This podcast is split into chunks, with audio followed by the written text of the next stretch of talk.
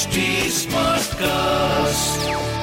आप सुन रहे हैं एच डी स्मार्ट कास्ट और ये है फीवर एफ़ प्रोडक्शन कोई दिक्कत नहीं है अगर मैं तुम्हें उलझा सा लगता हूँ। कोई दिक्कत नहीं है अगर मैं तुम्हें उलझा सा लगता हूँ मैं पहली मर्तबा मिलने में सबको ऐसा लगता हूँ। और ज़रूरी तो नहीं है कि हम साथ में तो कोई चक्कर हो। ज़रूरी तो नहीं है हम साथ में हैं तो कोई चक्कर हो वो मेरी दोस्त है और मैं उसे बस अच्छा एफ़ एफ़ वाला प्यार राहुल माकिन के साथ। खादिज रहा था मैं आपके लाफ कोच राहुल मार्किन के साथ एंड आज का एफ़ वाला प्यार जिसमें हम कुछ थोड़ा सा डिफरेंट करने वाले हैं सो so, जैसे हमारे तीन सेगमेंट्स होते हैं पहले होता है ए टू एफ़ ऑफ़ जिसके बारे में बात करते हैं। दूसरा सेगमेंट होता है जिसमें हम ए दिल है मुश्किल, जहाँ पे आपकी लव प्रॉब्लम्स लेते हैं तीसरा, दिल के कोने से मेरी पोइट्री जो मैं आपको सुनाता हूँ। आज हम ए दिल है मुश्किल की जाना थोड़ा सा डिफरेंट करेंगे। आज मैं आपको ए दिल है आसान करूँगा। सो आपकी दिल की कोई मुश्किल हो और आप if you are not able to reach out to me किस तरीके से, या प्रॉब्लम आपने डीएम किया या मैं गलती से रिप्लाई नहीं कर पाया तो सबसे पहले ए टू एफ़ ऑफ़ हाँ आज मैं एक नई चीज़ आपको बता रहा हूँ। क्या आपने सीन जोन का नाम सुना है? या फ्रेंड जोन का नाम सुना होगा? सीन जोन क्या होता है? So S double E N Z O N E D यानी कि जैसे आपने अपनी क्रश को मैसेज किया और वहाँ से डबल टिक आ गया ब्लू टिक आ गया। भाई साहब, उस समय जो स्यापा बढ़ता है। मतलब उसने देख लिया पर रिप्लाई नहीं किया। उसे कहते हैं सीन जोन होना। तो अब अगर आपकी क्रश है आपका क्रश है उसने आपका मैसेज पढ़ तो लिया पर आपको रिप्लाई अभी तक नहीं किया तो क्या करना है? सो so, मैं आपको बता दूँ ये पॉडकास्ट जो मैं अभी रिकॉर्ड कर रहा हूँ मैं बहुत रात का कर रहा हूँ। तो रात की जो बात होती है लेकिन सच्ची होती है। एकदम सच्ची। A to F off. क्या क्या मैसेजेस आप कर सकते हैं? ए Is everything okay? So while it could look like you're being ghosted, there's also a slight chance that they might genuinely be going through something. So you can just ask, is everything okay?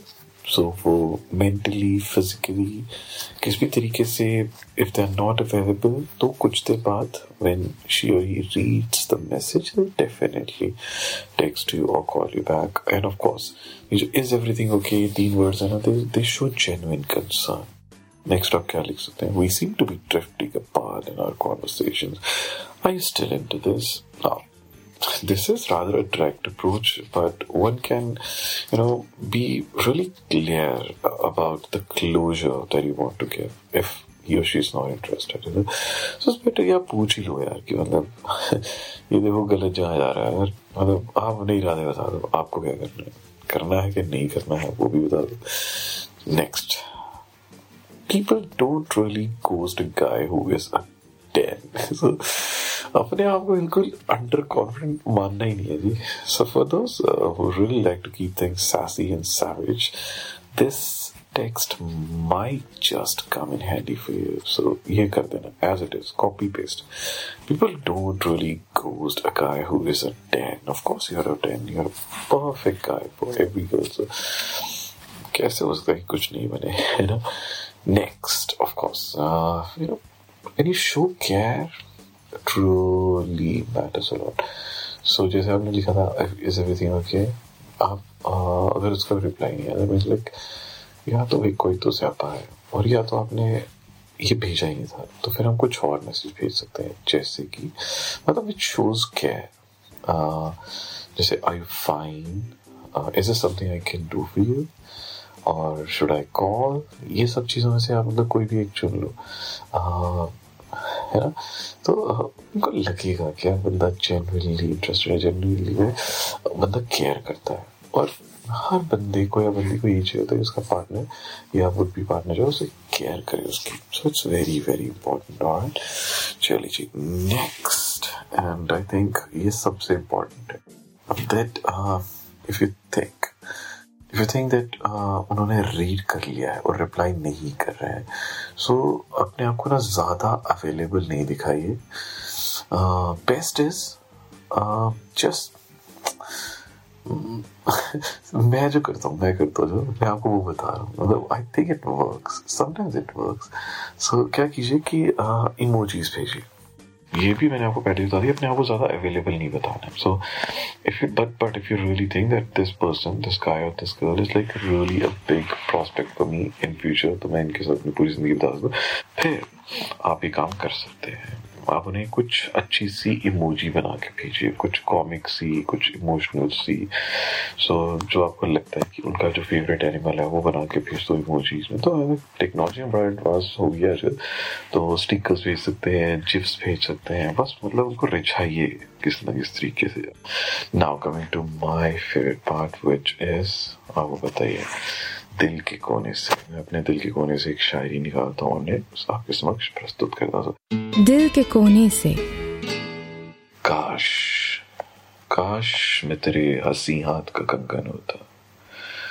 अब यहाँ पे शायर है उसकी imagery देखिए। काश मैं तेरे हसी हाथ का कंगन होता तो बड़े प्यार से बड़े चाव से बड़े मान के साथ अपनी नाजुक सी कलाई में चढ़ाती मुझको और बेताबी से फुरखत खजा लम्हों में तो किसी सोच में डूबी, जो घुमाती मुझको, मैं तेरे हाथ की खुशबू से महक सजाता और जब कभी मूड में आके तो मुझे चूमा करती, मैं तेरे होठों की शिद्दत से तहक सजाता रातों को जब भी तू नींदों के सफ़र पे जाती, मरमरी हाथ का एक तकिया बनाया करती, मैं मैं तेरे कान से लग के कई बातें किया करता, तेरी जुल्फों तेरे कालों को चूमा करता।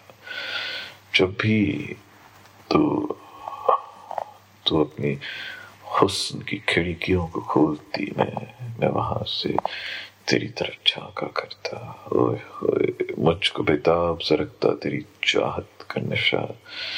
मैं मैं तेरे रूह के गुलशन में महकता रहता।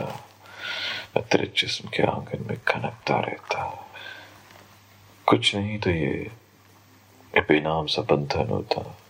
काश मैं मैं मैं तेरे हसी हाथ का कंगन होता। काश तेरे हसी हाथ का कंगन होता।